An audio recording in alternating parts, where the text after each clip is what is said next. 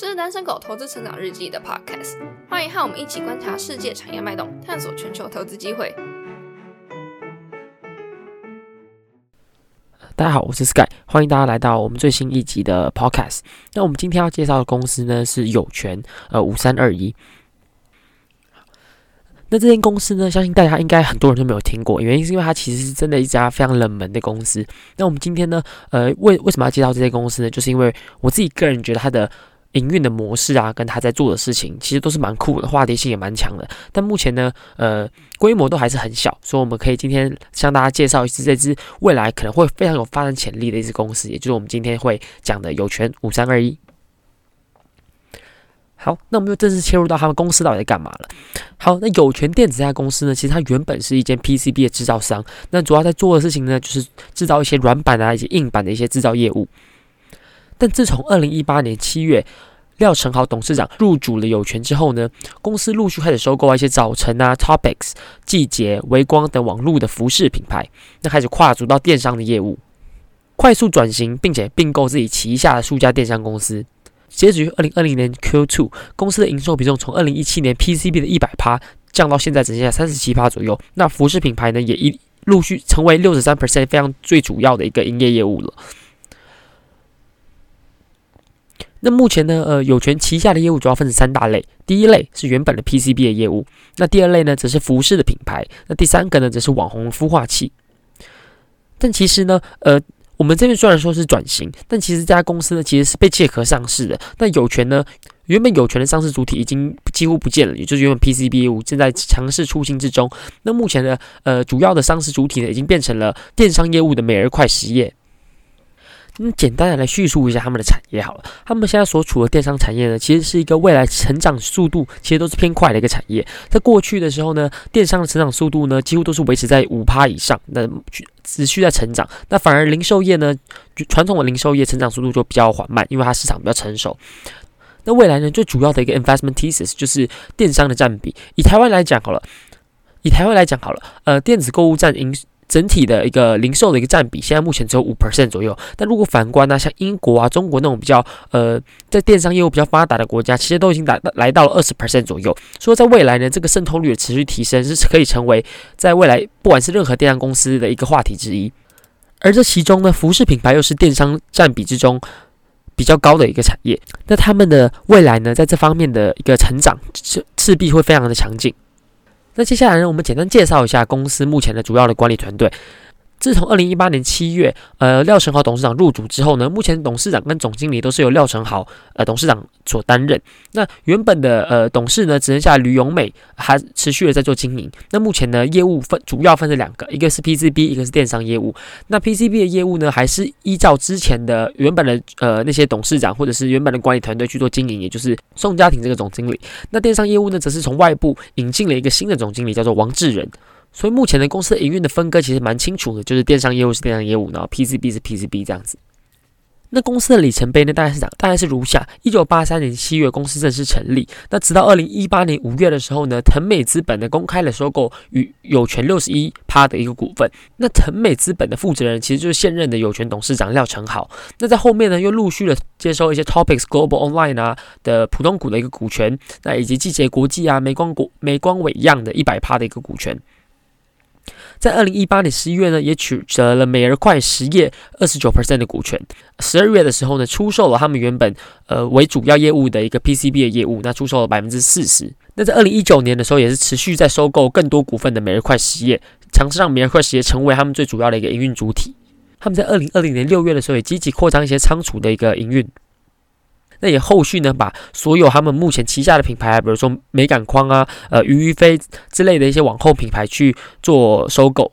那目前的持股状况的话，呃，廖成豪董事长不管是由法人还是由个人个人的一个持股加起来呢，将近是四十五 percent。那其他呢，则是原本的一些经营团队啊，或者是外资所持股。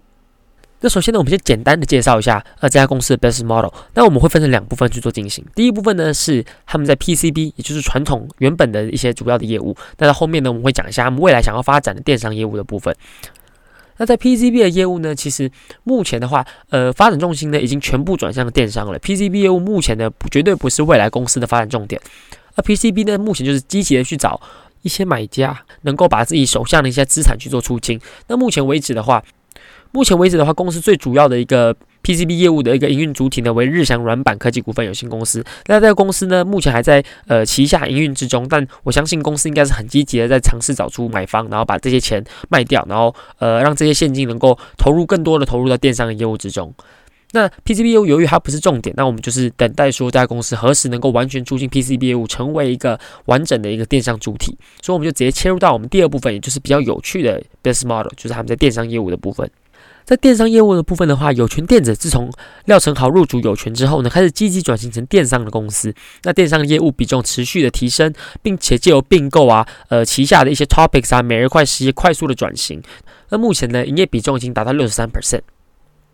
而在电商业务呢，又可以分成三种。第一种呢是服饰品牌，也就是我们刚刚讲的一些美管框啊、愉愉快、每日快相关的一些线上服饰品牌。那第二部分的话，只是网红啊一些品牌的一些孵化器。那主要是每日快实业跟 Topic Global Online 这这两家呃营运主体去做进行的。第三个的话，只是一些金融科技的发展，就是呃有一个叫做美每日快电商金融的一个部分。那这主要是他们的营运主体，也就是服饰品牌、网红品牌的孵化器以及金融科技。呃，那目前为止呢，有权旗下各服饰品牌的粉丝人数其实都是蛮可观的。以最大的一间叫做 Peso，他们 FB 跟 IG 的一个加起来的人数呢，已已经逼近了一百四十万人。所以你可以看出，他们旗下其实是有非常多呃众多有有影响力的一些服饰品牌，那也是成未来会成为一个一个慢慢成为公司营运主体的一部分。那依据我的自己的了解呢，目前看起来公司旗下还没有被并购，但是呃仍然是在每日快实业或者是每日快实业扶植起来的一些公司呢，比如说 p a z o 美感框、鱼鱼飞、Marq、维日曼卓、Mercy 二二、Miyuki Select，然后每日快啊，以及 Topics 的顶尖串流，那这个就是网络公司，以及我们刚刚讲到的电商业务的一个支付，就是每日快电商金融科技部分，那这些都是他们目前旗下拥有的品牌，但他们的一些持股状况呢，我们都。部分的话不太了解，但有些人呢可能是一百趴持股或者是五十 percent 持股这样子。那公司的到底它的 business model 是怎么样？其实他们在最前期的时候呢，每日快这家公司，因为未来其实现每日快这家公司，因为因为其实公司目前的营运主体已经成为每日快了，所以我们接下来呢有权就是每日快，每日快就是有权。那在每日快部分的话，他们在过去的时候呢，在做的是网红孵化器的一个动作。那这个什么叫网红孵化器呢？他们会分成四个步骤。第一步骤，他们会去寻找网红合作，他们不使用培育网红的方式，而而是锁定已经成名的网红合作。虽然筛选网红需要兼顾量化以及质化，但是呃。他们目前在挑选网红的时候呢，其实是特别在意他们粉丝的一些气质啊以及形象的。那到第二步的话，他们就会跟这些网红成立了一个合资公司。那他们的方式呢，是用合资公司来解决分润的问题，双方固定持股各五十 percent。那网红初期的时候呢，你要投入多少的金额创业，那每日快就跟着出多少。那这个方式呢，是让那些网红呢一起下海来玩，而不是呃钱钱全部都是由每日快而去出，这样会避免一些利益冲突的一个问题。第三步的话，每日快就开始协助孵化、投管这些网红品牌。那每日快网红孵化器呢，以及顶尖串流等公司，他会帮忙协助网红来成立品牌，那给予他技术上啊以及经验上的协助，那大幅提升了成功率。那也会固定碰一下面啊，然后看一下他们的财报的状况，然后他们的财务的状况，但是但是不干涉经营。最后一步的话，则会买回股权或者是清算。如果品牌表现得很好，每日快跟有权呢会他们会决定是否要继续买回一。他们会继续决定要不要买回后面的五十趴的股权。那相反的，如果双方意见不合的话，品牌表现差，那也就可以直接清算公司，然后结束该品牌。说他们的营运模式呢，就是以一个网红孵化器的营运模式去做进行。那他们的这个营运四步骤呢，借由每日快专业的服务，使网红品牌的成功率大幅提升。那大家听到这个模式呢，是不是有想起一间之前非常有名一只美股，就是被誉为网红第一股的一个如涵控股这间公司？那如涵控股呢？它在二零一九年四月的时候呢，正式在纳斯达克全球市场上发行。那当日的收盘价呢为七点八五元，那相较于十二点五美五美元的发行价呢，已经下跌了三十七点二 percent。也就是它在第一天的时候呢，整个行情呢下下跌了三十七点二 percent。那大家都知道，投行一开始在认购价的时候，都会选择一个比较低估的方式，因为对他们来说，或者是对市场来说，这个方式都是会比较保险的。但这样也会使得说，公司的一大部分的公司在上市的时候是被低估的，也就是他们在。呃，正式上市之后呢，可能股价会回到市场上应有的水准，也就是一般来说会往上去做呃上涨。但如涵却反其道而行，第一天就下跌了三十七点二 percent。那直到五月份，五月二十一号，目前呃，如环控股呢只剩下三点六美元，已经跌了七十一 percent 了。那到底是如环控股这间公司出了问题呢，还是其实网红经济一直以来都不是一个大家会买单的一个营运模式？那这部分的答案呢，就会直接影响到有权在公司未来的发展，以及到底这个产业是不是一个可行的产业。所以我们就今天先简单来介绍一下如涵控股。那如涵的这个 business model 呢，其实他们是在培育网红，也就是从草根的网红开始慢慢扶持起，然后让他一路一路慢慢成为大网红的这个过程。那他们的营运模式呢，会分成两种，第一种是自营的模式，那第二种就是第三方服务。那以自营模式来说呢，它占了目前整体收入的百分之七十五 percent。那它的方式呢，就是他们在培育那些网红，只要他们在呃公司签约的期间跟任何的品牌做合作，那公司就要去对不同的类型进行约定以及抽成。那比如说服饰类的话，一般会抽十五到十七 percent 去作为提成。那化妆品的话，只是八到三十 percent。那第三方服务的话，则是如果今天品牌供应商想要来找如涵，呃，做一些广告的服务，那如涵呢就会让选择一些比较适合他们气质的一些网红去做一些呃代销啊，或者是广告等服务。那这个模式呢，听起来虽然跟美日快非常的相似，都是都是往呃培育网红开始，但其实两家公司在有非常大的差。首先，第一，在网红投入的部分，美日快是需要。网红去投入五十 percent 的公司资金的，但如涵呢则不需要任何的要求，这样会使得说，呃，网红对于他们这个机会成本其实并没有特别的高，因为他只要随时退出，他并没有损失到任何的金钱。那第二部分啊，是网红数，以每日快来讲的话，他们目前的网红是少于二十人的，但如涵是大于一百二十人，在双方在资源的分配啊以及注重程度上，就本身就是会有蛮大的差别。然后以及他们他们的孵化模式也是非常不一样的。以每日快来说呢，他是直接去寻找。一些小有名气且形象符合的网红或者是 KOL，那共同承担这个风险，并且给予协助。但如涵呢，只是寻找素人，从零开始打造新网红，这会变得是说，双方在成功几率上或者是投入成本上就会花了很多钱。因为你真的要去打造一个新网红的话，你需要花非常多的钱，比如说去练他的一些唱歌技巧或者是跳舞技巧，以及做一些非常大量的行销，这会使得他们在原本的孵化成本上，呃，就有一个一一高一低的差别。那总结来说呢，呃，如湾控股的失败呢，其实并不是因为呃网红经济的不可行，而是因为他们目前的营运模式非常的特别，或者是非常的奇怪。他们从零开始孵化网红的一个商业模式呢，其实成本跟风险都是过高的。那如涵呢，呃，IP 的本体又是网红本身，那但是网红又没有任何的资本投入，很容易出现道德风险啊，那使得成功率变低。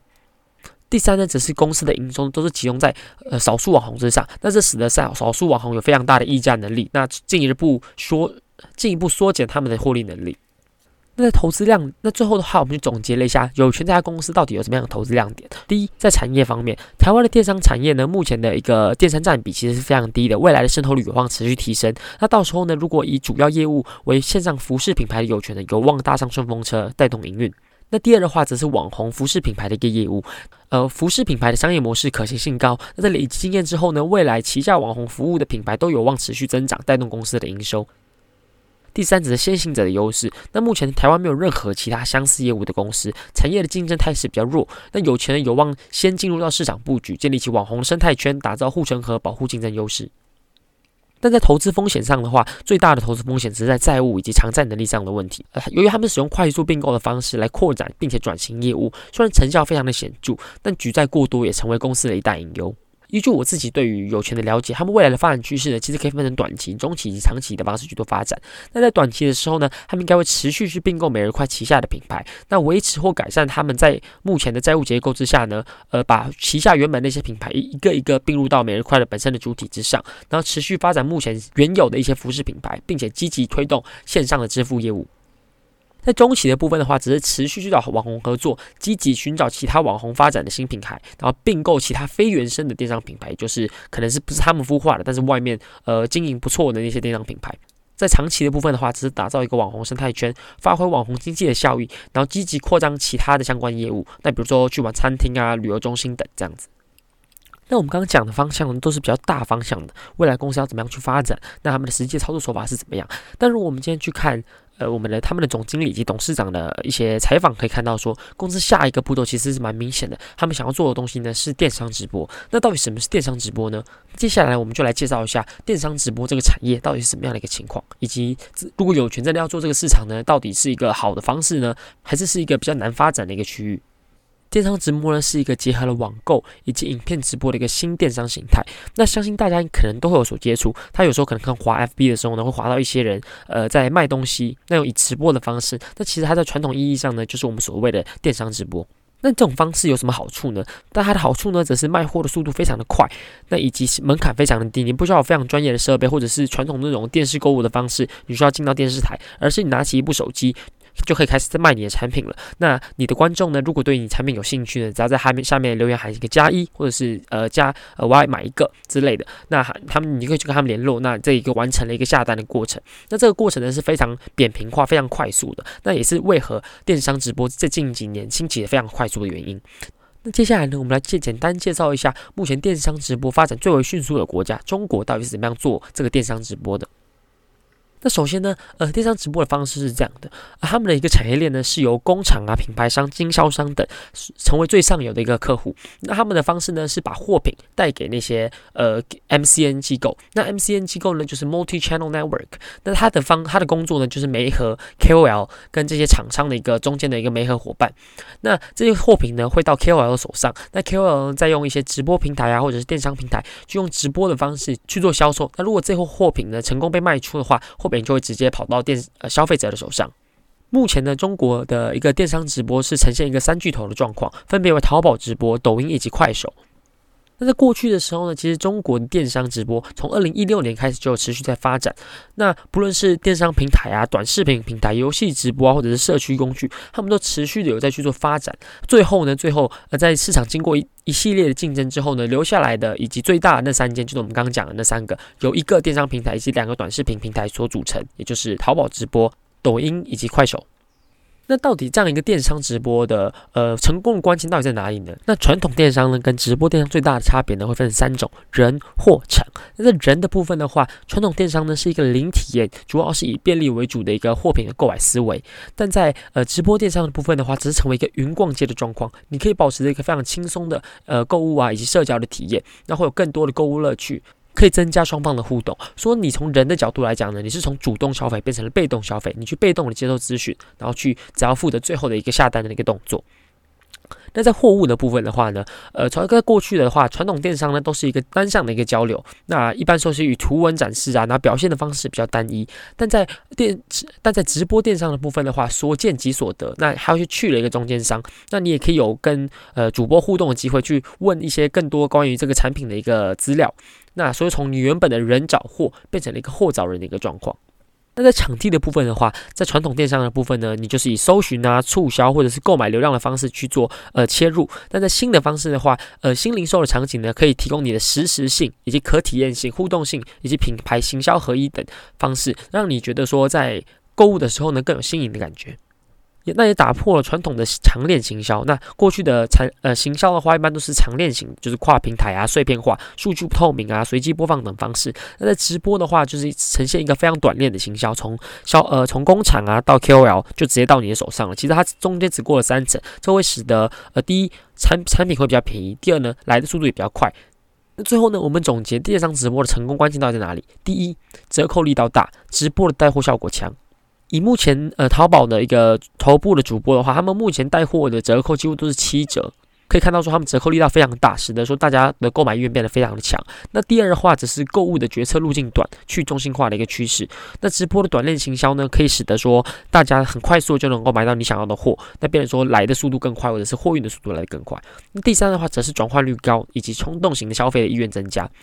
以这种模式去做推广的话，可以进一步刺激了用户的消费，那提升了用户的价值。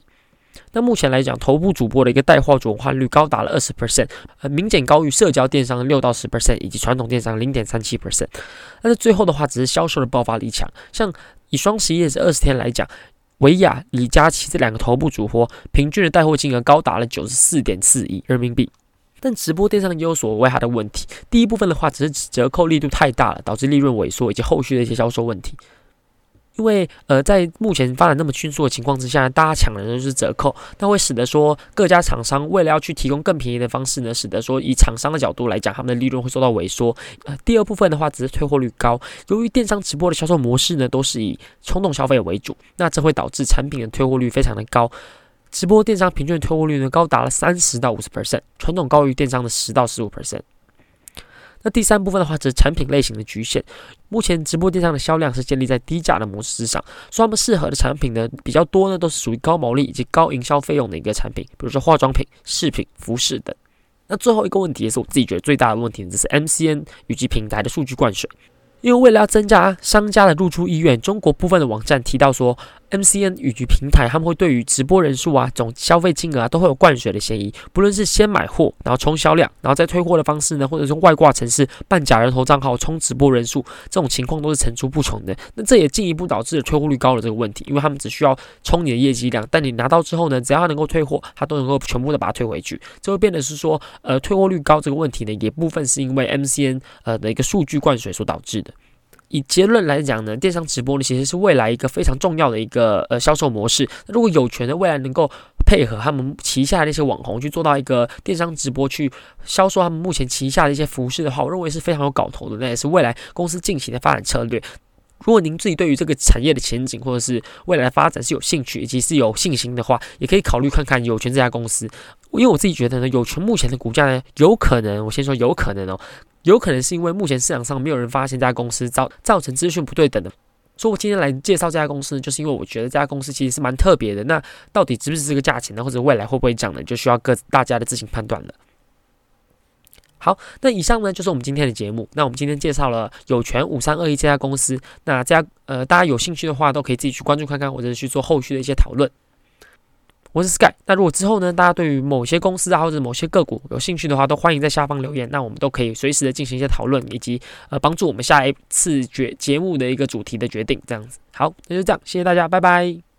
如果喜欢我们节目的话，请帮忙留下五星好评，在 Facebook 和 YouTube 搜寻“单身狗投资成长日记”，可以找到更多丰富的内容。感谢您的收听，我们下期再见。